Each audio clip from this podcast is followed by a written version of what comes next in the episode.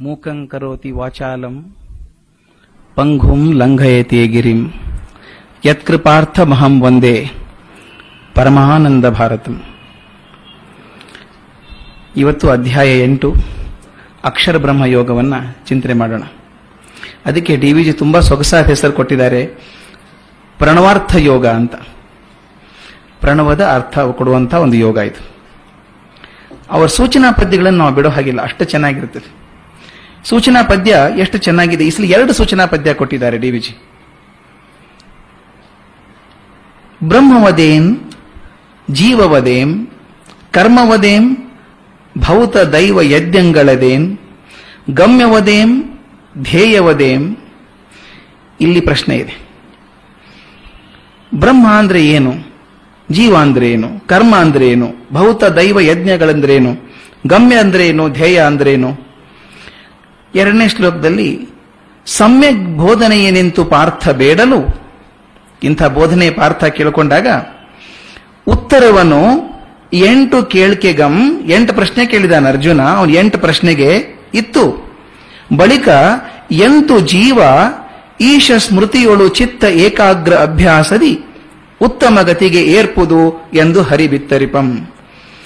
ಅರ್ಥ ಎಷ್ಟು ಚೆನ್ನಾಗಿದೆ ನೋಡಿ. ಅವನು ಎಂಟು ಪ್ರಶ್ನೆ ಕೇಳ್ತಾನೆ, ಮೊದಲು, ಅದನ್ನು ಚರ್ಚೆ ಮಾಡೋಣ.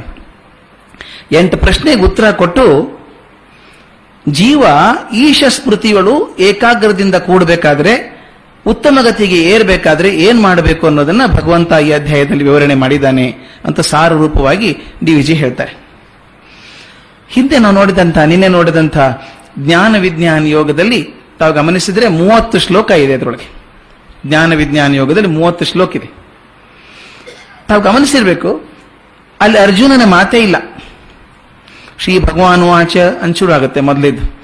ಆ ಮೂವತ್ತು ಶ್ಲೋಕಗಳನ್ನ ಭಗವಂತನೇ ಹೇಳಿದ್ದು. ಕ್ಲಾಸಲ್ಲಿ ನಮಗೆಲ್ಲ ಮೇಷ್ಟ್ರಿಗೆ ಅಭ್ಯಾಸ ಇರುತ್ತೆ.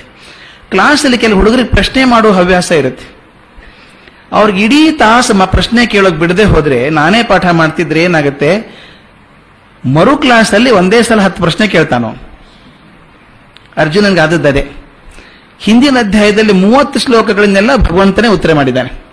ಅರ್ಜುನನಿಗೆ ಚಾನ್ಸ್ ಸಿಕ್ಕಿಲ್ಲ. ಇದಕ್ಕೆ ಅವತ್ತು ಇವತ್ತು ಏನ್ ಮಾಡಿದ ಅವನು? ಶುರು ಆದ ತಕ್ಷಣ ಒಂದೇ ಬಾರಿಗೆ ಅನೇಕ ಪ್ರಶ್ನೆಗಳನ್ನು ಕೇಳಿಬಿಟ್ಟು. ಎರಡು ಶ್ಲೋಕದಲ್ಲಿ ಎಂಟು ಪ್ರಶ್ನೆ ಕೇಳಿದಾನು. ಎದ್ರ ಬಗ್ಗೆ ಪ್ರಶ್ನೆ ಕೇಳಿದಾನೆ? ಯಾವುದು ತನಗೆ ಅರ್ಧಮರ್ಧ ತಿಳಿದಿದೆಯೋ ಅಥವಾ ಯಾವುದು ತಿಳಿದೇ ಇಲ್ವೋ ಅವೆರಡನ್ನೂ ಸೇರಿಸಿ ಎಂಟು ಪ್ರಶ್ನೆ ಪಟ್ಟಿ ಮಾಡ್ತಾನೆ. ಎಷ್ಟು ಚೆನ್ನಾಗಿರೋ ಶ್ಲೋಕ ಅದು ಅಂತಂದ್ರೆ, ಕಿಂ ತದ್ಬ್ರಹ್ಮ, ಕಿಂ ಅಧ್ಯಾತ್ಮಂ ಕಿಂ ಕರ್ಮ ಪುರುಷೋತ್ತಮ ಅಧಿಭೂತಂಚ ಕಿಂ ಪ್ರೋಕ್ತಂ ಅಧಿದೈವಂ ಕಿಂ ಉಚ್ಯತೆ ಮೊದಲನೇದು. ಎರಡನೇದು, ಅಧಿಯಜ್ಞ ಕಥಂ, ಕೋತ್ರ ದೇಹೇಸ್ಮಿನ್, ಮಧುಸೂದನ, ಪ್ರಯಾಣ ಕಾಲೇ ಚ ಕಥಂ ದೇಯಸಿ, ನಿಯತಾತ್ಮಭಿ. ಎಂಟು ಪ್ರಶ್ನೆ ಯಾವುದು ಅಂತ ನಾನು ಬಿಡಿಸಿ ಹೇಳ್ತೇನೆ. ಮೊದಲನೇ ಪ್ರಶ್ನೆ ಒಂದು. ಮೊದಲನೇ ಪ್ರಶ್ನೆ ಏನಪ್ಪಾ ಅಂದ್ರೆ, ಆ ಬ್ರಹ್ಮ ಯಾವುದು? ನೋಡಿ, ಕಿಂ ತದ್ಬ್ರಹ್ಮ. ಬರೀ ಬ್ರಹ್ಮ ಅಂದಿಲ್ಲ, ತದ್ ಬ್ರಹ್ಮ ಅಂತಾನೆ. ತ ಯಾಕಂತ ಅಂತ ವಿಚಾರ ಮಾಡೋಣ ನಂತರ. ಆ ಬ್ರಹ್ಮ ಯಾವುದು? ಅಧ್ಯಾತ್ಮ ಅಂದ್ರೆ ಏನು? ಎಂಟು ಪ್ರಶ್ನೆ ಇದೆ. ಆ ಬ್ರಹ್ಮ ಯಾವುದು? ಅಧ್ಯಾತ್ಮ ಅಂದ್ರೆ ಏನು? ಕರ್ಮ ಅಂದ್ರೆ ಏನು? ಅಧಿಭೂತ ಅಂದ್ರೆ ಏನು? ಅಧಿದೈವ ಅಂದ್ರೆ ಯಾವುದು? ಅಧಿಯಜ್ಞ ಅಂದ್ರೆ ಯಾರು? ಈ ದೇಹದಲ್ಲಿ ಇರೋನು ಯಾರು? ಏಳು ಪ್ರಶ್ನೆ. ಕಡೆಯದು ಬಹಳ ಅಪರೂಪದ ಪ್ರಶ್ನೆ ಅರ್ಜುನ ಕೇಳ್ತಾನೆ. ಮನುಷ್ಯ ಮರಣ ಹೊಂದೋ ಸಮಯದಲ್ಲಿ ನಿನ್ನನ್ನು ತಿಳಿಯೋದು ಹೇಗೆ ಅಂತ ಎಂಟನೇ ಪ್ರಶ್ನೆ. ನಿಜವಾಗ್ಲೂ ಗ್ರಹಿಸಿದರೆ ಅರ್ಜುನ ಎಂಥ ಬುದ್ಧಿವಂತ ವಿದ್ಯಾರ್ಥಿ ಅಂತ ಗೊತ್ತಾಗುತ್ತೆ. ನೋಡಿ, ಮೊದಲಿಂದ ಆ ಬ್ರಹ್ಮ ಯಾರು ಅಂತ ಕೇಳಿದ್ರಿಂದ ಹಿಡಿದು ಮನುಷ್ಯ ಮರಣ ಕಾಲದಲ್ಲಿ ನಿನ್ನ ನೆನೆಸೋದು ಹೇಗೆ ಅಂದ್ರೆ ಇಡೀ ಒಂದು ಜೀವನದ ಸಾರ ಸಮರಸ್ವನ್ನ ಕೇಳ್ತಾನೆ ಕೃಷ್ಣನ ಕಡೆಯಿಂದ ಈಗ ಅವನು ಹೇಳು ಅಂತ ಎಂಟು ಪ್ರಶ್ನೆಯಲ್ಲಿ. ನಮಗೇನು ಅನ್ಸುತ್ತೆ ಗೊತ್ತಾ? ಕೃಷ್ಣ ಎಷ್ಟು ಚೆನ್ನಾಗಿ ಉತ್ತರ ಕೊಟ್ಟಿದ್ದಾನೆ ಅಂದ್ರೆ ಎರಡು ಶ್ಲೋಕದಲ್ಲಿ ಉತ್ತರ ಕೊಡ್ತಾನೆ. ನಮ್ಮಲ್ಲಿ ಸಾಮಾನ್ಯವಾಗಿ ಈಗ ಹೊಸ ಟೈಪ್ ಎಕ್ಸಾಮಿನೇಷನ್ ಅಲ್ಲಿ one mark question answer in one sentence ಅಂತಿರೋ ಹಾಗೆ ಭಗವಂತ ಎಷ್ಟು ಚೆನ್ನಾಗಿ ಒಂದೊಂದು ಸೆಂಟೆನ್ಸ್ ಅಲ್ಲಿ ಆನ್ಸರ್ ಕೊಟ್ಕೊಂಡು ಹೋಗಿದ್ದಾನೆ ನೋಡಿ, ಎಷ್ಟು ಚೆನ್ನಾಗಿ ಕೊಟ್ಟಿದ್ದಾನೆ. ಅದಕ್ಕೆ ಆಳವಾದ ಚಿಂತನೆ ಬೇಕು ಬಟ್ ಅದ ಅರ್ಥ ಎಷ್ಟು ಚೆನ್ನಾಗಿ ಹೇಳ್ಕೊಂಡು ಹೋಗಿದ್ದಾನೆ. ಮೊದಲನೇ ಪ್ರಶ್ನೆ, ಕಿಂ ತದ್ ಬ್ರಹ್ಮ? ಆ ಬ್ರಹ್ಮ ಅಂದ್ರೆ ಏನು? ಇಲ್ಲಿ ಪದ ಆ ಅಂತ ಯಾಕೆ ಬಂತು ಅಂತ ಡಿ ವಿಜಿ ಚೆನ್ನಾಗಿ ಗುರುತು ಮಾಡ್ತಾರೆ. ಆ ಬ್ರಹ್ಮ ಅಂತ ಯಾಕಂದ್ರು? ಬರೀ ಬ್ರಹ್ಮ ಅಂದ್ರೆ ಏನು ಅಂತ ಕೇಳ್ಬೋದಾಗಿತ್ತಲ್ಲ? ನೋಡಿ, ನಾವು ನೀವು ಮಾತಾಡ್ತಿರ್ಬೇಕಾದ್ರೆ ಹಿಂದಿನ ದಿವಸ ಮಾತಾಡಿ, ಮೊನ್ನೆ ರಾಮರಾಯರ್ ಬಂದಿದ್ರು. ಅಂತ ರಾಮರಾಯರ ಬಗ್ಗೆ ನಾವು ಮಾತಾಡಿದ್ರೆ, ಮರುದಿನ, ಆ ರಾಮರಾಯರ್ ಎಲ್ಲಿದ್ದಾರೆ? ಅಂತ ಕೇಳ್ತೀವಿ. ಆ ರಾಮರಾಯರು ಅಂತ ಬರ್ಬೇಕಾದ್ರೆ, ನಿನ್ನೆ ಅದ್ರ ಬಗ್ಗೆ ಚರ್ಚೆ ಆಗಿರ್ಬೇಕು. ನೋಡಿ, ಅದ್ರ ಬಗ್ಗೆ ಮೊದಲು ಬ್ರಹ್ಮನ ಬಗ್ಗೆ ಮಾತೇ ಬರದೆ ಹೋಗಿದ್ರೆ, ಬ್ರಹ್ಮ ಅಂದ್ರೆ ಏನು ಅಂತ ಕೇಳ್ತಾ ಇದ್ದ. ಅವನು ಹೇಗೆ, ಅಧಿದೈವ ಅಂದ್ರೆ ಯಾರು ಅಧಿದಜ್ಞ ಅಂದ್ರೆ ಯಾರು? ಅಂತ ಕೇಳ್ತಾನೋ ಹಾಗೆ, ಬ್ರಹ್ಮ ಅಂದ್ರೆ ಏನು? ಅಂತ ಕೇಳ್ತಾ ಇದ್ದ. ಯಾರು, ಆ ಬ್ರಹ್ಮ ಅಂದ್ರೆ ಏನು ಅಂದ್ರೆ, ನಿನ್ನೆ ಹೇಳಿದ್ದಲ್ಲಪ್ಪ ನೀನು? ಅಂತ ಹೇಳಿ ಮಾತು ಬಂದಿದೆಯಲ್ಲ? ನಮ್ದು ಈಗಾಗಲೇ ಬ್ರಹ್ಮಾರ್ಪಣಂ, ಬ್ರಹ್ಮವಿಹಿ, ಬ್ರಹ್ಮಾಗ್ನೌ ಬ್ರಹ್ಮಣಾಹುತವು ಮಾತು ಬಂದಿದೆ. ಅದವನು ಗೊತ್ತಿದೆ. ಸರಿಯಾಗಿ ಸ್ಪಷ್ಟ ಆಗಿಲ್ಲ ಅಂತ ತಿಳ್ಕೊಂಡು ಏನ್ ಕೇಳ್ತಾನೆ? ಆ ಬ್ರಹ್ಮ ಅಂದ್ರೆ ಏನು? ಅದಕ್ಕೆ ಕೃಷ್ಣನ ಉತ್ತರ ಎಷ್ಟು ಚೆನ್ನಾಗಿದೆ ನೋಡಿ. ಒಂದೇ ಸಾಲು. ಅಕ್ಷರಂ ಬ್ರಹ್ಮ ಪರಾಮಮಂ. ಪರಾಮಂ. ಸಾರಿ ಅಕ್ಷರಂ ಬ್ರಹ್ಮ ಪರಮಂ. ಅಕ್ಷರಂ ಬ್ರಹ್ಮ ಪರಮಂ ಅಂದ್ರೆ ಏನು? ಎರಡು ಮಾತಿದೆ ಇದರೊಳಗೆ. ಅಕ್ಷರಂ ಒಂದು, ಪರಮಂ ಒಂದು. ಅಕ್ಷರಂ ಅಂದ್ರೆ ಏನು? ಕ್ಷರ ಅಂದ್ರೆ ನಾಶ ಆಗುವಂಥದ್ದು. ಯಾವುದು ನಾಶ ಆಗ್ತದೋ ಅದು ಕ್ಷರ. ಅಕ್ಷರ ಅಂದ್ರೆ ಯಾವುದಕ್ಕೆ ನಾಶ ಇಲ್ವೋ ಅದು. ಪರಮಂ ಅಂದ್ರೆ ಅತ್ಯಂತ ಶ್ರೇಷ್ಠವಾದದ್ದು ಅಂತ ಒಂದು ಅರ್ಥ ಆಗ್ತದೆ. ಅತ್ಯಂತ ಮೂಲವಾದದ್ದು ಅಂತ ಒಂದು ಅರ್ಥ ಆಗ್ತದೆ. ಯಾವುದು ಅತ್ಯಂತ ಎಲ್ಲದಕ್ಕೂ ಮೂಲವಾದದ್ದೋ, ಮತ್ತು ಎಲ್ಲದಕ್ಕಿಂತ ಶ್ರೇಷ್ಠವಾದದ್ದು ಯಾವುದೋ ಅದು ಪರಮಂ. ನೋಡಿ, ಮೂರೇ ಮೂರಿದೆ ಅದರೊಳಗೆ ಅಕ್ಷರಂ ಬ್ರಹ್ಮ ಪರಮಂ. ಇಲ್ಲಿ ಹೇಳ್ತಾ ಅವನು ಹೇಳ್ತಾನೆ, ಯಾವುದಕ್ಕೆ ನಾಶವಿಲ್ಲವೋ ಮತ್ತು ಯಾವುದು ಅತ್ಯಂತ ಮೂಲವಾದದ್ದು ಅದು ಬ್ರಹ್ಮ. ಒಂದೇ ಮಾತಲ್ಲಿ ಆನ್ಸರ್ ಮುಗಿಸ್ತಾ. ಎರಡನೇ ಪ್ರಶ್ನೆ. ಕಿಂ ಅಧ್ಯಾತ್ಮಂ? ಅಧ್ಯಾತ್ಮ ಅಂದ್ರೆ ಏನು ನೋಡಿ, ಅಧ್ಯಾತ್ಮದ ಬಗ್ಗೆ ಚಿಂತೆ ಎಷ್ಟೊಂದು ಆಗಿದೆ, ಆಳವಾಗಿ ಆಗಿತ್ತು ಅಂದ್ರೆ, ಭಗವಂತ ವರ್ಣನೆ ಮಾಡೋದು ಎಷ್ಟು ಚೆನ್ನಾಗಿದೆ ನೋಡಿ. ಒಂದೇ ಸಾಲಲ್ಲಿ ಹೇಳ್ತಾನೆ, ಅಧ್ಯಾತ್ಮ ಅಂದ್ರೆ ಏನು ಅಂತ ಹೇಳಿ ಸ್ವಭಾವೋ ಅಧ್ಯಾತ್ಮ ಮುಚ್ಚತೆ. ಸ್ವಭಾವೋ ಅಧ್ಯಾತ್ಮ ಮುಚ್ಚತೆ. ಮನುಷ್ಯ ಸ್ವಭಾವವನ್ನ ಅಧ್ಯಾತ್ಮ ಅಂತ ಕರಿಬಹುದು ಅಂತ. ನೋಡಿ ಹೇಳೋದಕ್ಕೆ ಎಷ್ಟು ಸುಲಭ ಇದೆ ಅದು ಮನುಷ್ಯ ಸ್ವಭಾವವನ್ನು ಅಧ್ಯಾತ್ಮ ಅಂತ ಕರಿಬಹುದು ಮನುಷ್ಯ ಸ್ವಭಾವದಲ್ಲಿ ಏನೇನು ಸೇರಿಸಿದಾನೆ ಅಂದ್ರೆ, ಇದರೊಳಗೆ ದೇಹ, ಇಂದ್ರಿಯ, ಮನಸ್ಸು, ಬುದ್ಧಿ, ಅಹಂಕಾರ, ಜೀವ ಮತ್ತು ಆತ್ಮ. ಇವೆಲ್ಲ ಸೇರ್ಕೊಂಡು, ಈ ಸ್ವಭಾವ ಇದೆಯಲ್ಲ, ಇದೆಲ್ಲಕ್ಕೂ ಹೊಂದುವಂತಹ ಸ್ವಭಾವ ಇದೆಯಲ್ಲ, ಈ ಸ್ವಭಾವದ ಸಮೂಹವನ್ನೇ ನಾನು ಅಧ್ಯಾತ್ಮ ಅಂತ ಕರಿತೇನೆ ಅಂತ. ಜೀವಕ್ಕೆ ಸಂಬಂಧಪಟ್ಟಂತಹ ಯಾವುದೇ ಸ್ವಭಾವ ಇದ್ರೂ ಕೂಡ ಅದು ಅಧ್ಯಾತ್ಮ ಅಂತ. ಮೂರನೇ ಪ್ರಶ್ನೆ ಕಿಂ ಕರ್ಮ? ಕರ್ಮ ಅಂದ್ರೆ ಏನು ಅಂತ. ಕರ್ಮ ಅಂದ್ರೆ ಏನು ಅಂತ ಉತ್ತರ ಎಷ್ಟು ಚೆನ್ನಾಗಿ ಕೊಡ್ತಾನಂದ್ರೆ ಕರ್ಮ ಅಂದ್ರೆ ಒಂದು ಕ್ರಿಯೆ. ಕೆಲಸ ಮಾಡೋದು. ಇದೊಂದು ಸ್ವಲ್ಪ ವಿಚಾರ ಮಾಡೋಣ. ನಾವು ಅದರಲ್ಲೇ ಇದ್ದೀವಿ. ಕರ್ಮ ಅಂದ್ರೆ ಒಂದು ಕ್ರಿಯೆ. ಭಗವಂತ ಹೇಳೋದೇನಂದ್ರೆ, ನಾವು ಬದುಕಿರುವಷ್ಟು ದಿವಸ, ಪ್ರತಿ ಕ್ಷಣ ಕೂಡ, ಪ್ರತಿ ಕ್ಷಣ ಕೂಡ ನಮ್ಮ ಜೀವನದ ಏನಾದರೂ ಒಂದನ್ನು ಕೊಡ್ತಾ ಇರ್ತೇವೆ ಹೊರಗಡೆಗೆ ಅಂತ. ಮನಸ್ಸಿನಿಂದೋ ವಿಚಾರದಿಂದೋ, ಕ್ರಿಯೆಯಿಂದೋ ಏನಾದರೂ ಒಂದು ಮಾಡ್ತಾನೆ ಇರ್ತೀವಿ. ಮಾಡದೇ ಇರೋದಕ್ಕೆ ಸಾಧ್ಯ ಇಲ್ಲ ನಾವು. ಕ್ರಿಯೆ ಮಾಡಬೇಕಾದ್ರೆ ಒಳ್ಳೆ ಕ್ರಿಯೆನೂ ಆಗಬಹುದು, ಕೆಟ್ಟ ಕ್ರಿಯೆನೂ ಆಗಬಹುದು. ಒಳ್ಳೆ ಕ್ರಿಯೆ ಆದರೆ ಏನಾಗ್ತದೆ? ಸ್ವಲ್ಪ ಪುಣ್ಯ ಸಂಚಯ ಆಗ್ತದೆ. ಕೆಟ್ಟ ಕೆಲಸ ಆದರೆ, ಕೆಟ್ಟ ವಿಚಾರ ಬಂದರೆ, ಕೆಟ್ಟ ಕೆಲಸ ನನ್ನ ಮನಸ್ಸಿಂದ ಆಗೋದಾದ್ರೆ ಅದಕ್ಕೆ ನನಗೆ ಸ್ವಲ್ಪ ಪಾಪ ಬರ್ತದೆ ಅಂತ. ಅದಕ್ಕೆ ಹೇಳ್ತಾರೆ ನಮ್ಮ ಅಕೌಂಟಲ್ಲಿ ಕ್ರೆಡಿಟ್ ಡೆಬಿಟ್ ಎರಡೂ ಆಗ್ತಾ ಇರ್ತದೆ ಅಂತ. ನೀವು ಒಳ್ಳೆ ಕೆಲಸ ಮಾಡಿದ ತಕ್ಷಣ ನಿಮ್ಮ ಅಕೌಂಟಿಗೆ ಕ್ರೆಡಿಟ್ ಆಗುತ್ತೆ ಸ್ವಲ್ಪ. ಸ್ವಲ್ಪ ಕೆಲಸ ಮಾಡಿದ್ರೆ, ಕೆಟ್ಟ ಕೆಲಸ ಮಾಡಿದ್ರೆ, ಪಾಪದ ಕೆಲಸ ಮಾಡಿದ್ರೆ ಡೆಬಿಟ್ ಆಗುತ್ತೆ. ನೋಡಿ, ನಾನು ಯಾವ ರೀತಿ ಪುಣ್ಯ ಸಂಪಾದನೆ ಮಾಡ್ಕೊಂಡಿದ್ದೇನೋ, ಪಾಪ ಸಂಪಾದನೆ ಮಾಡ್ಕೊಂಡಿದ್ದೇನೋ, ಇದರ ಮೇಲೆ ನನ್ನ ಪುನರ್ಜನ್ಮ ನಿರ್ಧಾರ ಆಗ್ತದೆ. ನಿನ್ನೆ ನೋಡಿದ್ವಿ ನಾವು. ನನ್ನ ಏನು ಸಂಚಯಿತ ಪಾಪ ಪುಣ್ಯಗಳಿದೆಯೋ, ಅದನ್ನು ತೀರಿಸೋದಕ್ಕೆ ಮತ್ತೆ ಮತ್ತೆ ಮತ್ತೆ ಹುಟ್ಟಿ ಬರಬೇಕಾಗ್ತದೆ. ಅದಕ್ಕೆ ಒಂದೇ ಸಾಲ ಕೊನೆಗೆ ಹೇಳೋದು ಎಷ್ಟು ಚೆನ್ನಾಗಿ ಹೇಳ್ತಾನೆ ಭಗವಂತ ಅಂದ್ರೆ, ಪುನರ್ಜನ್ಮಕ್ಕೆ ಕಾರಣವಾದ ಎಲ್ಲ ಲೋಕ ವ್ಯವಹಾರವೂ ಕೂಡ ಕರ್ಮ ಅನ್ಸ್ಕೊಳ್ತದೆ ಅಂತ. ನೋಡಿ, ಕರ್ಮ ನಮ್ಮನ್ನ ಪುನರ್ಜನ್ಮಕ್ಕೋಸ್ಕರ ಮಾಡುವಂತಹದ್ದು ಪುನರ್ಜನ್ಮಕ್ಕೆ ಕರ್ಕೊಂಡು ಹೋಗುವಂತಹದ್ದು ಯಾಕಂದ್ರೆ ಒಳ್ಳೆ ಕೆಲಸ ಮಾಡಿದ್ರೆ ಒಳ್ಳೆ ಜನ್ಮ ಸಿಗ್ಬಹುದು ಮುಂದಿನ ಸಲ. ಸ್ವಲ್ಪ ತಪ್ಪು ಕೆಲಸ ಮಾಡಿದ್ರೆ ಕೆಟ್ಟ ಜನ್ಮ ಬರ್ಬೋದು. ನಾವು ಕೆಲವೊಂದ್ಸಲ ಹೇಳ್ತಿರ್ತೇವೆ, ನೋಡಿ, ಇಷ್ಟೊಂದು ಕೆಟ್ಟ ಕೆಲಸ ಮಾಡ್ತಾರಲ್ಲ ಜನ, ಇಷ್ಟು ಒಳ್ಳೆ ಹಂತಕ್ಕೆ ಹೋಗ್ಬಿಟ್ಟಿದ್ದಾರೆ ನೋಡಿ. ಏನೇನು ಸ್ಥಾನಕ್ಕೆ ಹೋಗಿದ್ದಾರೆ? ಯೋಗ್ಯತೆ ಇಲ್ಲ ಅಂತ ಅನ್ಸುತ್ತೆ. ಅವ್ರ ಜೀವ ಚೈತನ್ಯನೇ ಕೆಟ್ಟದು ಅನ್ಸುತ್ತೆ. ಅವ್ರು ಮಾಡ್ತಿರೋ ವ್ಯವಹಾರ ನೋಡಿದ್ರೆ ಇದೇನಪ್ಪ ಇಷ್ಟು ಮೇಲೆ ಹೋಗ್ಬಿಟ್ರಿ ಇವರು ಅಂತ ಅನ್ಸುತ್ತೆ. ನಾನು ನಿನ್ನೆ ಹೇಳಿದೆ ಭಗ್ ಒಬ್ಬ ಮನುಷ್ಯನ ಜೀವನವನ್ನು ನೋಡಬೇಕಾದ್ರೆ ಈ ಒಂದು ಜೀವನ ನೋಡೋ ಹಂಗಿಲ್ಲ. ಜನ್ಮ ಜನ್ಮಾಂತರಗಳನ್ನ ಅದು ಸೀರಿಯಲ್ ಅಂತ ಹೇಳಿದ್ನಲ್ಲ ನಿನ್ನೆ. ಸೀರಿಯಲ್ ನೋಡಿದ ಹಾಗೆ. ಹಿಂದಿನಿಂದಲೇ ಏನ್ ಮಾಡಿದ್ದ ಅವನು ಅಂತ. ಇವತ್ತೇನಾದ್ರೂ ಒಳ್ಳೆ ಸ್ಥಾನದಲ್ಲಿ ಇದ್ದಿದ್ರೆ ಹೋದ ಜನದಲ್ಲಿ ಒಳ್ಳೆ ಕೆಲಸ ಮಾಡಿದ್ದ ಆತ. ಅದರ ಪ್ರಭಾವದಿಂದ ಮೇಲೆ ಹೋಗಿದ್ದಾನೆ. ಈ ಜನದಲ್ಲಿ ಒಳ್ಳೆ ಮಾಡದೆ ಹೋದ್ರೆ ಮುಂದಿನ ಜನ್ಮದಲ್ಲಿ ಸಿಗೋಲ್ಲ, ಮತ್ತೆಲ್ಲ ಕೆಳಗೆ ಹೋಗ್ತಾನ ಅದರಿಂದ ಪುನರ್ಜನ್ಮ ನಿರ್ಧಾರ ಆಗೋದು ನಮ್ಮ ಕರ್ಮದ ಮೇಲೆ. ಯಾವ್ಯಾವ ಕೆಲಸಗಳಿಂದ ನಮ್ಮ ಪುನರ್ಜನ್ಮ ನಿರ್ಧಾರ ಆಗ್ತದೋ ಅದೆಲ್ಲವೂ ಕರ್ಮ ಸಂಚಯ ಅಂತ. ನಾಲ್ಕನೇ ಪ್ರಶ್ನೆ, ಅಧಿಭೂತ ಅಂದ್ರೆ ಏನು ಅಂತ. ಅಧಿಭೂತ ಅಂದ್ರೆ ಜಗತ್ತಲ್ಲಿ ಯಾವ್ಯಾವ್ದು ನಾಶ ಆಗ್ತದೋ ಅದೆಲ್ಲ ಅಧಿಭೂತ ಅಂತ. ನಾಶ ಆಗುವಂತ ಒಂದು ಕಣ್ಣಿಗೆ ಏನ್ ಕಾಣಿಸ್ತದೋ, ಶರೀರ ಆಗಬಹುದು ಇಂದ್ರಿಯಕ್ಕೆ ಸಿಲುಕುವಂಥ ಯಾವುದೇ ವಸ್ತು ಆಗ್ಬಹುದು. ಈ ಮರ ಆಗ್ಬಹುದು ಬಿಲ್ಡಿಂಗ್ ಆಗಬಹುದು, ಯಾವುದೇ ನಮ್ಮ ಇಂದ್ರಿಯಕ್ಕೆ ಸಿಗುವಂಥ ಯಾವುದೇ ವಸ್ತು ಪರ್ಮನೆಂಟ್ ಆಗಿರುವಂಥದ್ದಲ್ಲ. ಯಾವ ವಸ್ತು ನಾಶ ಆಗ್ತದೋ ಅದೆಲ್ಲ ಅಧಿಭೂತ ಅಂತ ಹೇಳ್ತಾರೆ. ಐದನೇ ಪ್ರಶ್ನೆ, ಅಧಿದೈವ ಅಂತ ಯಾವುದನ್ನು ಕರೆಯೋದು ಅಂತ. ಅಧಿದೈವ ಅಂತ ಯಾರನ್ನು ಕರೆಯೋದು? ಅದಕ್ಕೆ ಹೇಳ್ತಾನೆ, ವಿರಾಟ್ ಪುರುಷನೇ ಅಧಿದೈವ. ಯಾವ ಬ್ರೈತ, ಬ್ರಹ್ಮ ಚೈತನ್ಯ ಇದೆಯಲ್ಲ, ಎಲ್ಲ ಜೀವರಾಶಿಗಳಿಗೆ ಹೋಗಿ ಜೀವ ನಡೆಸ್ತಾ ಇದೆಯಲ್ಲ, ಶಕ್ತಿ ಇದೆಯಲ್ಲ, ಆ ಜೀವಶಕ್ತಿ, ಬ್ರಹ್ಮಶಕ್ತಿ ಅಂತ ಏನಿದೆಯೋ ಅದೇ ಅಧಿದೈವ. ಯಾಕಂದ್ರೆ ಅದೇ ಎಲ್ಲ ಕ್ರಿಯೆಗಳನ್ನು ಮಾಡಿಸೋದು. ನಿನ್ನೆ ನೋಡಿದ್ವಿ ನಾವು. ಈ ಪ್ರಪಂಚ ಜಡವಾದದ್ದು. ಈ ಜಡವಾದ ಪ್ರಪಂಚದೊಳಗೆ ಜೀವಶಕ್ತಿ ಸೇರ್ಕೊಂತು ಅಂದ ತಕ್ಷಣ ಅದಕ್ಕೆ ಜೀವ ಬರ್ತದೆ. ಯಾವುದು ಜೀವ ಚಲನೆಯನ್ನು ಕೊಡ್ತದೋ ಅದು ಅಧಿದೈವ ಅಂತ. ಅಧಿಯಜ್ಞ ಅಂದ್ರೆ ಯಾವುದು ಅಂತ. ಇದು ಬಹಳ ಚೆನ್ನಾಗಿದೆ. ಸ್ವಲ್ಪ ಒಂದು ಸ್ವಲ್ಪ ಡೀಟೇಲ್ ನೋಡ್ಬೋದು. ಅಧಿಯಜ್ಞ ಅಂದ್ರೆ ಯಜ್ಞಕ್ಕೆ ಅಧಿ ಆದವ್ರು ಯಾರು? ಯಜ್ಞಕ್ಕೆ ದೊಡ್ಡವರಾದವರು ಯಾರು? ಯಜ್ಞ ಅಂದ್ರೆ ಪೂಜೆ. ಈಗ ಪೂಜೆ ಮಾಡ್ಬೇಕಾದ್ರೆ ನಾವೇನ್ ಮಾಡ್ತೀವಿ ಹೇಳಿ? ಯಾರಿಗೆ ಪೂಜೆ ಮಾಡಬೇಕು ಅಂತಂದಿದೆಯಲ್ಲ ಮೊದಲು? ಪೂಜೆ ಮಾಡ್ಬೇಕು ನಮ್ಮ ಮನೆಯಲ್ಲಿ ನಾಳೆ ಪೂಜೆ ಇದೆ ಅಂದ್ರೆ ಯಾರಿಗೆ ಪೂಜೆ? ಸತ್ಯನಾರಾಯಣ ಪೂಜೆನಾ? ಮಾರಮ್ಮನ ಪೂಜೆನಾ? ಗಣಪತಿ ಪೂಜೆನಾ? ಏನೋ ಒಂದು ಸ್ಪಷ್ಟ ಇರಬೇಕಲ್ಲ ನಮಗೆ? ಅಂದ್ರೆ ಮೊದಲು ಪೂಜೆ ಮಾಡಬೇಕಾದ್ರೆ ಪೂಜೆಗೆ ಒಂದು ಮುಖ್ಯವಾದ ವಸ್ತುವನ್ನು ಇಟ್ಕೋತೇವೆ. ಅತ್ಯಂತ ಗೌರವಾದಂತ ಒಂದು ವ್ಯಕ್ತಿಯನ್ನು ಇಟ್ಕೋತೇನೆ, ಅಥವಾ ಒಂದು ವಸ್ತು ಇಟ್ಕೋತೇನೆ, ಪೂಜ್ಯ ವಸ್ತು ಅದು. ಅದು ಆರಾಧ್ಯ ದೈವ. ಇಲ್ಲಿ ಸಣ್ಣ ಪ್ರಶ್ನೆ ಬರ್ತದೆ.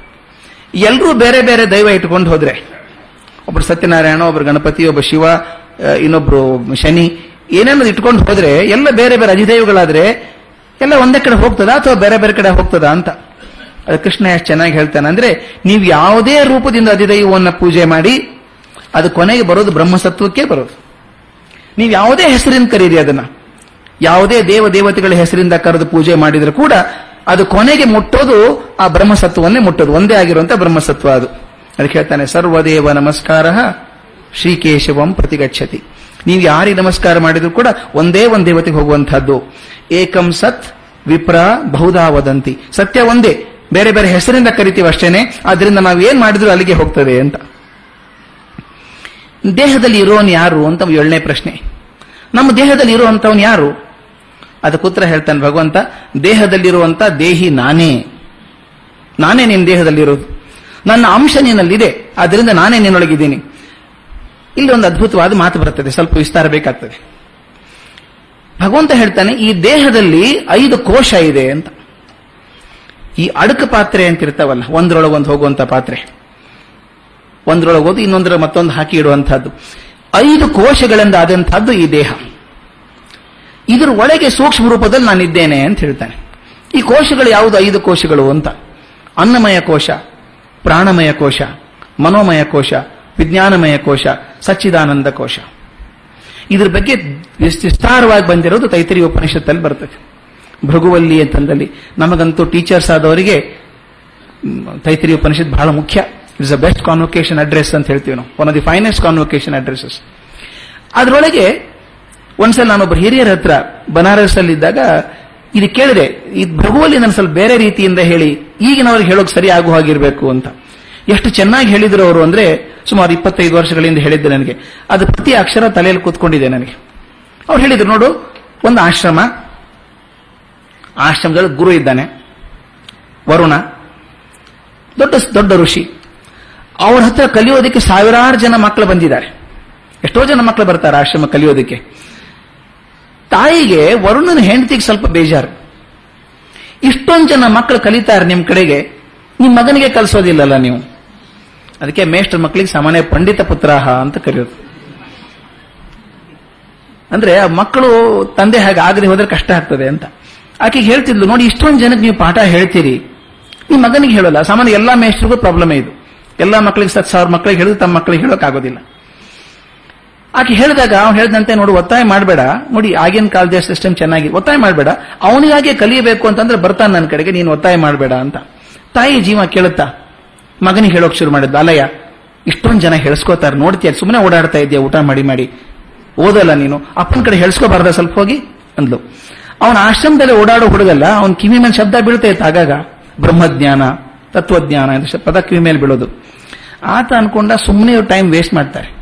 ಅದು ಇದು ಕಲ್ತು ಒದ್ದಾಡೋದಕ್ಕಿಂತ ಒಂದೇ ಸಲ ಬ್ರಹ್ಮಜ್ಞಾನ ತಿಳ್ಕೊಂಡ್ಬಿಟ್ರೆ ಮುಗಿದೋಯ್ತು, ಸಾಕದು. ಅಂತ ತಂದೆ ಕಡೆ ಹೋದ್ನಂತೆ. ಅಮ್ಮ ಹೇಳ್ತಾರೆ ನಿನ್ನ ಕಡೆ ಕಲಿಬೇಕು ಅಂತ ಹೇಳಿ ನನಗೆ ಮೊದಲಿಂದ ಶುರು ಮಾಡಿ ಇಪ್ಪತ್ತು ವರ್ಷ ಕಲಿತು ಬ್ರಹ್ಮಜ್ಞಾನ ಅದೆಲ್ಲ ಬೇಡ. ಒಂದೇ ಸಲ ನೇರವಾಗಿ ಬ್ರಹ್ಮಜ್ಞಾನ ಅಂತ ಹೇಳಿಬಿಡು, ಬ್ರಹ್ಮ ಅಂದ್ರೆ ಏನು ಅಂತ ಅದನ್ನೇ ಕಲ್ಕೊಂಡ್ಬಿಡ್ತೇನೆ ಎಂದಂತೆ. ಅಪ್ಪ ನಕ್ ಹೇಳಿದಂತೆ, ಹೌದು ಕಣೋ, ಬಹಳ ಸುಲಭ ಅದು, ಹೇಳ್ಬಿಡ್ತೇನೆ ನಿನಗೆ.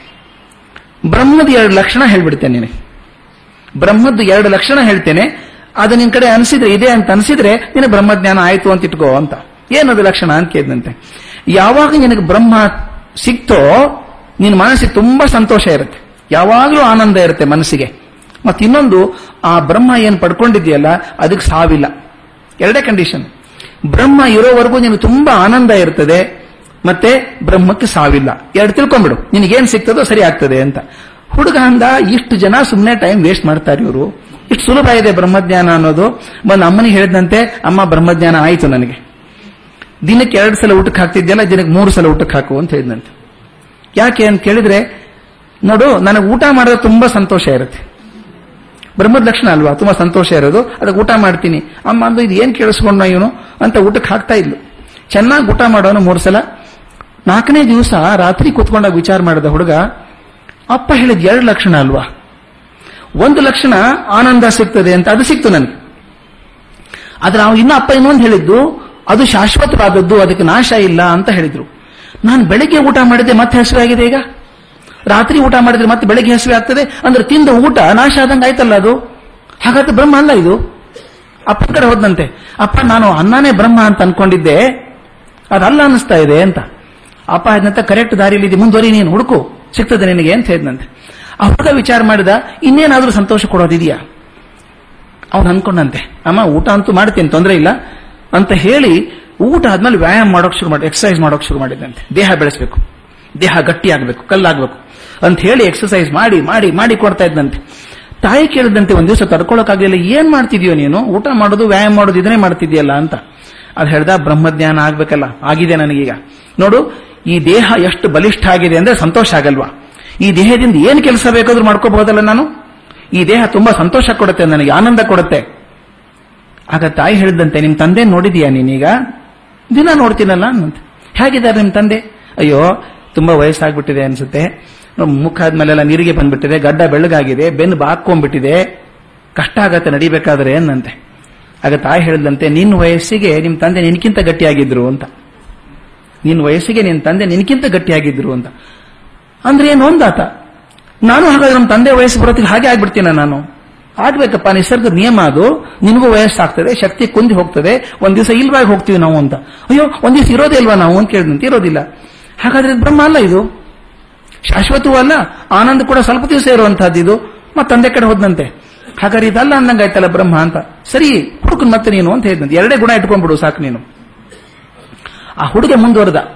ಹೊರದು ವಿಚಾರ ಮಾಡೋಕೆ ಶುರು ಮಾಡಿದ್ದಂತೆ ಏನ್ ಮಾಡಿದ್ರೆ ನನಗೆ ಆಗ್ಬಹುದು ಯಾವ ರೀತಿ ಮಾಡಿದ್ರೆ ಚೆನ್ನಾಗಿ ಆಗ್ಬಹುದು ನನ್ನ ಜೀವನ ಅಂದ್ರೆ ಏನಿದು?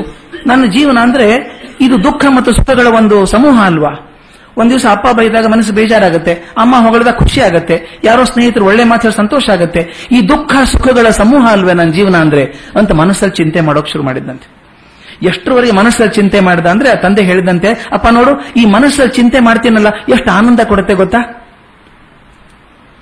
ಆಗ ತಂದೆ ಹೇಳಿದ್ದಂತೆ, ಹೌದಪ್ಪ, ನೀ ಮನಸ್ಸಲ್ಲಿ ಚಿಂತೆ ಮಾಡ್ತಿದೀಯಾ ಏನ್ ಚಿಂತೆ ಮಾಡ್ತೀಯ ನೀನು? ಸಣ್ಣ ಸಣ್ಣ ವಿಷಯಗಳ ಬಗ್ಗೆ ತಾನೆ. ಪ್ರಪಂಚದಲ್ಲಿ ನೂರಾರು ನೂರಾರು ನೂರಾರು ಸಾಕಷ್ಟು ವಸ್ತುಗಳಿದೆ. ಅದ್ರ ಬಗ್ಗೆ ನಿನಗೆ ಗೊತ್ತಿಲ್ಲ. ಗೊತ್ತಿರೋದು ಆಶ್ರಮದಲ್ಲಿರೋದು ಹತ್ತು ವಸ್ತುಗಳ ಬಗ್ಗೆ ಮಾತ್ರ ನಿನಗೆ. ಅವನಂದ ಅದನ್ನೆಲ್ಲ ತಿಳ್ಕೊಳ್ಳೋದು ಹೇಗೆ ಹಾಗಾದ್ರೆ? ಪ್ರಯತ್ನ ಮಾಡು. ಅದ ಬ್ರಹ್ಮ ಆದಿತ್ತು ಅಂತ. ಮನೋಮಯ ಕೋಶ ಅಂತ. ಮನಸ್ಸನ್ನು ಮಾಡೋಕ್ಕಾಗಲಿಲ್ಲ ಅವನಿಗೆ. ಅವನು ವಿಚಾರ ಮಾಡಿದಂತೆ ಅರಣ್ಯಕ್ಕೆ ಹೋದ್ ನನ್ನ ಸುತ್ತಮುತ್ತಲಿರುವಂತ ಅರಣ್ಯಕ್ಕೆ. ಹೋಗಿ, ಯಾವ ಮರ ಇದು? ಯಾವ ತರದ ಮರ? ಇದು ಏನ್ ಮಾಡ್ತದೆ? ಔಷಧಿ ಏನು? ಸುಮಾರು ಹತ್ತು, ಹನ್ನೆರಡು ವರ್ಷ ತಿರುಗಾಡಿ ತಿರುಗಾಡಿ ತಿರುಗಾಡಿ ಬಂದ ವಾಪಸ್ ತಂದೆ ಕಡೆ ಹೇಳಿದಂತೆ, ಅಪ್ಪ ನನಗೀಗ ಬ್ರಹ್ಮಜ್ಞಾನ ಆಯ್ತು. ಯಾಕೆ ಏನ್ ಕೇಳಿದಂತಪ್ಪ? ಈ ಕಾಡಲ್ಲಿ ಯಾವುದೇ ಮರ ಕೇಳಿ ನೀನು. ಆ ಮರದ ವಿಶೇಷ ಹೇಳ್ತೇನೆ. ಅದು ಔಷಧಿ ಗುಣ ಹೇಳ್ತೇನೆ. ಅದು ಹ್ಯಾಕ್ ಪ್ರಯೋಜನ ಅಂತ ಹೇಳ್ತೇನೆ. ಅದರಿಂದ ನನಗೆ ಜ್ಞಾನ ಸಂಪೂರ್ಣ ಸಿಕ್ಕೋಗಿದೆ ಅರಣ್ಯದ ಬಗ್ಗೆ. ಈ ಜ್ಞಾನ ಇದೆಯಲ್ಲ, ಕಮ್ಮಿ ಆಗೋದಿಲ್ಲ. ಹಂಚಿಕೊಂಡಷ್ಟು ಜಾಸ್ತಿ ಆಗ್ತದೆ. ನನ್ನ ತೃಪ್ತಿನೂ ಜಾಸ್ತಿ ಆಗ್ತದೆ. ನೋಡು, ನನಗೆ ಆನಂದ ಉಳಿತು. ಹಾಗೆ ಅದು ಶಾಶ್ವತವಾದ ಜ್ಞಾನ ನಾನು ಬದುಕಿವರೆಗೂ ಅಂತ ಹೇಳಿದಂತೆ ನಮ್ಮ ಆಶ್ರಮ ಇದೆ, ಅರಣ್ಯ ಇದೆ. ಅದು ಗೊತ್ತಾಯ್ತು ಅಂತ ಪ್ರಪಂಚ ಎಲ್ಲ ಗೊತ್ತಾಯ್ತಾ ನಿನಗೆ ಅಂತ ಹೇಳಿದಂತೆ. ಆಗ ವಿಸ್ತಾರವಾಗಿ ಪ್ರಪಂಚದ ಸೃಷ್ಟಿ ಹೇಳ್ತಾನೆ ಹ್ಯಾ ದೊಡ್ಡದಿದೆ ಪ್ರಪಂಚ ಅಂತ ಹೇಳಿ ಸೈನ್ಸ್ ಸ್ಟೂಡೆಂಟ್ಸ್ಗೆ ಆಶ್ಚರ್ಯ ಆಗುವಷ್ಟು ಚೆನ್ನಾಗಿ ವರ್ಣನೆ ಮಾಡ್ತಾನೆ. ಗ್ಯಾಲಾಕ್ಸಿಸ್ ಅದು ದೊಡ್ಡ ದೊಡ್ಡದಿದೆ ಅಂತ ಹೇಳ್ತಾನೆ. ಹೇಳಿದ ಹುಡುಗ ಅಂತಾನೆ, ಅಯ್ಯೋ ಕರ್ಮ, ಅದನ್ನೆಲ್ಲ ತಿಳ್ಕೊಳ್ಳೋದು ಹೇಗೆ ನಾನು ಹಾಗಾದ್ರೆ? ನಾನು ಇಷ್ಟಷ್ಟು ವರ್ಷ ಓಡಾಡಿ ಬರೀ ಅದು ಅರಣ್ಯದಲ್ಲಿ ಗಿಡ ಮರ ತಿಳ್ಕೊಂಡೆ. ಇದು ಒಂದು ಸೂಚಿ ಅಷ್ಟು ಕೂಡ ಇಲ್ಲಲ್ಲ. ವಿವೇಕಾನಂದರು ಹೇಳ್ತಾರೆ ಇದನ್ನು. ಎಷ್ಟು ದೊಡ್ಡ ಮಾತು ಹೇಳ್ತಾರೆ ಅಂದ್ರೆ only Vivekananda can say that that English is so stupendous marvellous ಅವ್ರು ಹೇಳ್ತಾರೆ man is but a speck of dust man is but a speck of the microscopic dust of the vast immensity of space ಮಾತು ನೋಡಿ ಎಷ್ಟು ಸಣ್ಣ, ಮನುಷ್ಯ ಎಷ್ಟು ಸಣ್ಣವನು ಅಂತ. Man is but a microscopic dust speck of the microscopic dust in the vast immensity of space but given the power of reason and logic he can comprehend the whole universe ಅಂತ. ಎಷ್ಟು ಎರಡು ಮೂವತ್ತಲ್ಲಿ ಹೇಳ್ಬಿಡ್ತಾನೆ. ವಿವೇಕಾನಂದ ಹೇಳೋದು, ಮನುಷ್ಯ ಚಿಕ್ಕ ಧೂಳಿ ಕಣ ಕೂಡ ಅಲ್ಲ ಅವನು. ಅದು ಸಾಮಾನ್ಯ ಡಸ್ಟ್ ಕೂಡ ಅಲ್ಲ. Man is but a speck of the microscopic dust in the vast immensity of space but given the power of reason and logic he can comprehend the whole universe ಇಡೀ ಪ್ರಪಂಚವನ್ನು ಅರ್ಥೈಸುವಂತ ಶಕ್ತಿ ಇರುವಂತಹ ಮನುಷ್ಯ ಧೂಳಿ ಕಣದಕ್ಕಿಂತ ಸಣ್ಣವನು. ಅವನು ಅಷ್ಟು ಪರಿಚಯ ಮಾಡಿದ್ಮೇಲೆ ಹುಡುಗ ಹೇಳ್ತಾನೆ, ಅಪ್ಪ, ಹಾಗಾದ್ರೆ ಒಂದೇನೋ ತಪ್ಪಾಗಿದೆ ಅನ್ಸುತ್ತೆ. ಅಷ್ಟೊತ್ತಿಗೆಲ್ಲ ಮ್ಯಾಚುರಿಟಿ ಬಂದ್ಬಿಟ್ಟಿದೆ ಹುಡುಗನಿಗೆ. ಎಲ್ಲ ಕೋಶಗಳನ್ನು ದಾಟಿ ಬಂದಿದ್ದಾನಲ್ಲ, ಆವಾಗ ಒಳಗನ್ ತಗೊಂಡ. ನಮ್ಮ ಹಿಂದೂ ಸಂಪ್ರದಾಯ, ಭಾರತೀಯ ಸಂಪ್ರದಾಯದಲ್ಲಿ ನಾವು ಹೊರಮುಖ ಅಲ್ಲ ಪರಾನ್ಮುಖರಲ್ಲ, ನಾವು ಅಂತರ್ಮುಖಿಗಳು. ನಮ್ಮ ಒಳಗೆ ವಿಚಾರ ಮಾಡಬೇಕಾಗತ್ತೆ. ಒಳಗೆ ವಿಚಾರ ಮಾಡಿ ಅಂತರೀಕ್ಷಣೆ ಅಂತರೀಕ್ಷಣೆ ನಮ್ಮ ಸ್ವಭಾವ ಅದು.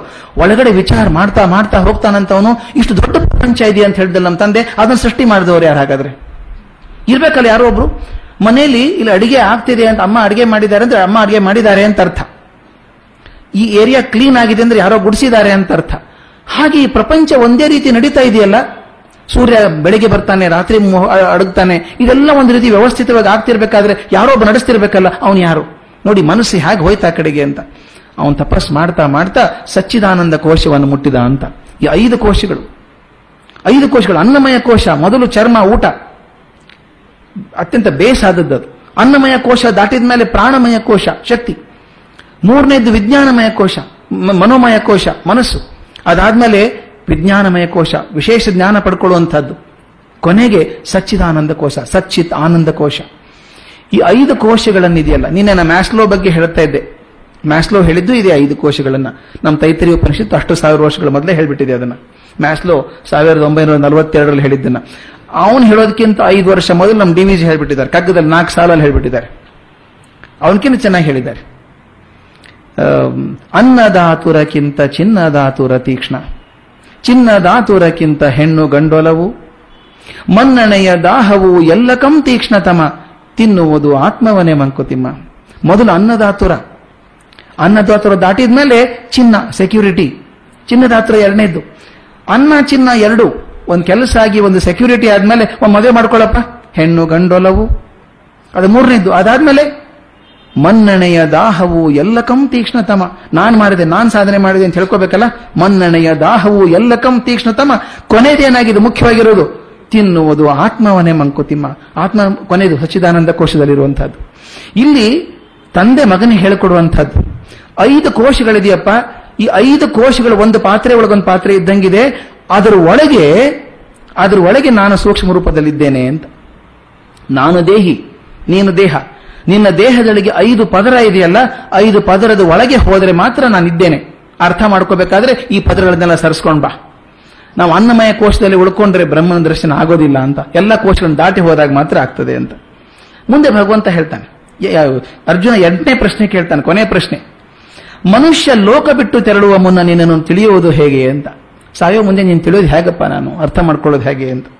ಅದಕ್ಕೆ ಹೇಳ್ತಾನೆ ಭಗವಂತ, ನಿನ್ನ ಕೊನೆ ಘಳಿಗೆಯಲ್ಲಿ ನನ್ನನ್ನು ನೀವು ಯಾವ ರೂಪದಲ್ಲಿ ಹೇಳಿದರೂ ಸರಿನೇ.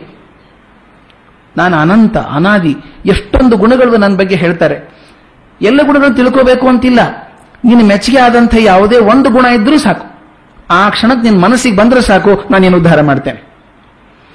ನಿನ್ನ ಪ್ರಾಣೋತ್ಕಮನಾಗುವ ಸಮಯದಲ್ಲಿ ನಿನಗೆ ಮೆಚ್ಚುಗೆ ಆದಂತಹ ನನ್ನ ಗುಣಗಳಲ್ಲಿ ಯಾವುದೋ ಒಂದು ಗುಣ ನಿನ್ನ ಮನಸ್ಸಿಗೆ ಹೊಳೆದ್ರೆ ಸಾಕು ನಾನು ನೀನು ಉದ್ಧಾರ ಮಾಡ್ತೇನೆ. ಭಗವಂತನ ಸಾನ್ನಿಧ್ಯದಲ್ಲಿ ತಗೊಂಡ್ಬಿಡ್ತೇನೆ ನಿನ್ನ ಅಂತ ತಿಳ್ಕೊಂಡು ಕೃಷ್ಣ ಹೇಳ್ತಾನೆ.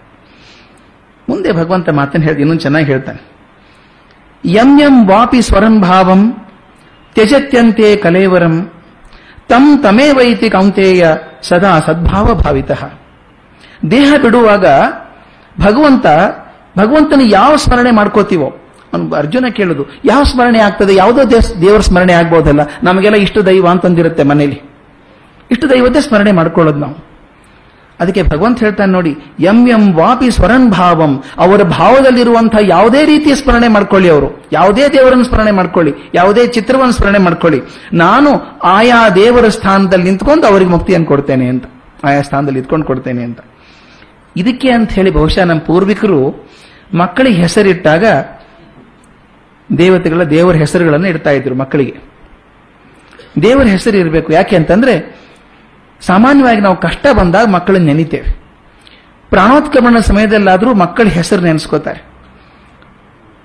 ಹೆಸರು ಕರೆದಾಗ್ಲಾದರೂ ಭಗವಂತನ ನಾಮಸ್ಮರಣೆ ಆಗಿ ಒಂಚೂರು ಏನಾದರೂ ಹೊಳೆದಿತ್ತೇನೋ ಅಂತ. ಹಾಗಾದ್ರು. ನಮಗೆಲ್ಲ ಬಹಳ ಗೊತ್ತಿರುವಂತಹದ್ದು ಅಜಾಮಿಳನ್ ಕಥೆ. ನಾವು ಬಹಳ ತಮಾಷೆ ಹೇಳ್ಬಿಡ್ತೀವಿ ಅಜಾಮಿಳನ್ ಕಥೆನ, ಸುಲಭವಾಗಿ ಹೇಳ್ಬಿಡ್ತೀವಿ. ಅಜಾಮಿಳ ನಾರಾಯಣ ಅಂದ್ಬಿಟ್ಟ ನಾರಾಯಣ ಬಂದು ಕರ್ಕೊಂಡು ಹೋದ. ಆಗತ್ತಾ ಅದು? ಅದಾಗೋದಿಲ್ಲ. ನಾರಾಯಣ ಅಂತ ಕರಿಬೇಕಾದ್ರೆ ಅದರ ಹಿಂದೆ ಆರ್ತತೆ ಏನಿತ್ತು ಅಂತ. ಅಜಾಮಿಳ ಸುಮ್ಮನೆ ಅಲ್ಲ ಅವನು ಬೇಕಾದಷ್ಟು ತಪಸ್ ಮಾಡಿದಂಥ ಮನುಷ್ಯ ಬೇಕಾಷ್ಟು ಯಜ್ಞಗಳನ್ನು ಮಾಡಿದಂಥ ಮನುಷ್ಯ, ಒಳ್ಳೆ ಸಚ್ಚಾರಿತ್ರವುಳ್ಳಂಥ ಮನುಷ್ಯ ಮೊದಲು. ಎಲ್ಲೋ ಒಂದು ಕಡೆ ದಾರಿ ತಪ್ಪಿ ಹೋಯ್ತು. ನಮ್ಮ ಲೀಡ್ ಕೈಂಡ್ಲಿ ಲೈಟ್ ಪುಸ್ತಕ, ಅದ್ಭುತ ಕಾವ್ಯ. ಅದರೊಳಗೆ ಬರೀತಾನೆ, ನಾನು ನಿನ್ನ ಜೊತೆಗೇನೆ ಇದ್ದೆ ಭಗವಂತ, ಒಂದು ಚೂರು ಎಲ್ಲೋ ದಾರಿ ತಪ್ಪಿಸ್ಕೊಂಡ್ಬಿಟ್ಟೆ ನಡುವೆ ನಾನು. ಅದನ್ನು ದಯವಿಟ್ಟು ಕ್ಷಮಿಸಿ ನನ್ನ ಮತ್ತೆ ದಾರಿಗೆ ತಗೊಳ್ಳೋದಿಲ್ವಾ ನೀನು ಅಂತ. ಅಜಾಮಿಳಿಂದ ಅದೇ ಹಣೆ ಬರ. ದೊಡ್ಡ ಸಾತ್ವಿಕ ಮನುಷ್ಯ, ಒಳ್ಳೆ ತಪಸ್ಸು ಮಾಡಿದಂಥ ಮನುಷ್ಯ, ಯಜ್ಞಗಳನ್ನು ಮಾಡಿದಂಥ ಮನುಷ್ಯ, ಎಲ್ಲೋ ಒಂದು ಕಡೆ ಯಾವ ಹೊತ್ತಿಗೆ ಯಾರ ಕಾಲು ಎಲ್ಲಿ ಜಾರ್ತದೆ ಹೇಳೋಕ್ಕಾಗೋಲ್ಲ ನಮ್ಮೆಲ್ಲ ಸೇರಿಸ್ಕೊಂಡು ಹೇಳ್ತೀವಿ. ಯಾವ ಹೊತ್ತಿನಲ್ಲಿ ಮನುಷ್ಯನ ಕಾಲು ಎಲ್ಲಿ ಜಾರ್ತದೆ ಅಂತ ಹೇಳೋಕ್ಕಾಗಲ್ಲ ಯಾವ ಜಾನಕಿ ಮನಸ್ಸು ಗಟ್ಟಿ ಅನ್ಕೊಂಡಿದ್ವೋ, ಆಕೆ ಮನಸ್ಸೇ ಕಾಂಚನ ಮೃಗಕ್ಕೆ ಹೋಗ್ಲಿಲ್ವಾ? ಆ ರಾವಣನ ಮನಸ್ಸು ಆಕೆ ಕಡೆ ಹೋಗ್ಲಿಲ್ವಾ? ರಾವಣ ಎಂತ ಧೀರ್ ಮನುಷ್ಯ? ಅವನ ಮನಸ್ಸು ಹೋಗ್ಲಿಲ್ವಾ? ಯಾವ ಕ್ಷಣದಲ್ಲಿ ಯಾರ ಮನಸ್ಸು ಎಲ್ಲಿ ಜಾರ್ತದೋ ಅಂತ ಗೊತ್ತಾಗೋಲ್ಲ. ಅಜಾಮಿಳನ್ ಮನಸ್ಸು ಜಾರ್ ಹೋಯ್ತು. ಆದ್ರೆ ಕೊನೆಗೆ ಪ್ರಾಣೋತ್ಕರ್ಮಣ ಕಾಲದಲ್ಲಿ ತನ್ನ ತಪ್ಪರುವಾಯ್ತು ಅವನಿಗೆ. ಅವನು ನಾರಾಯಣ ಅಂತ ಕರೆದದ್ದು ನಾರಾಯಣ ಪದ ಮುಖ್ಯ ಅಲ್ಲ ಅದರಲ್ಲಿರುವಂತ ಭಾವ. ಅದು ಏನು ಶ್ರದ್ಧೆ ಇತ್ತು, ಆ ಆರ್ತತೆ ಇತ್ತು ಅಂತ, ಅದು ನಾರಾಯಣ ಬರಲೇಬೇಕಾಯ್ತು ಅಂತ. ಗಜೇಂದ್ರ ಮೋಕ್ಷದಲ್ಲೂ ಕೂಡ ಹಾಗೇನೆ. ಆನೆ ಎಲ್ಲಿವರೆಗೂ ನನಗೆ ಶಕ್ತಿ ಇದೆ, ನಾನು ಮೊಸಳೆಯಿಂದ ಪಾರಾಗ್ತೀನಿ ಅಂತ ಒದ್ದಾಡ್ತು ಅಲ್ಲಿವರೆಗೂ ಕೃಷ್ಣ ಬರಲಿಲ್ಲ. ವಿಷ್ಣು ಬರಲಿಲ್ಲ ಅಲ್ಲಿವರೆಗೂ.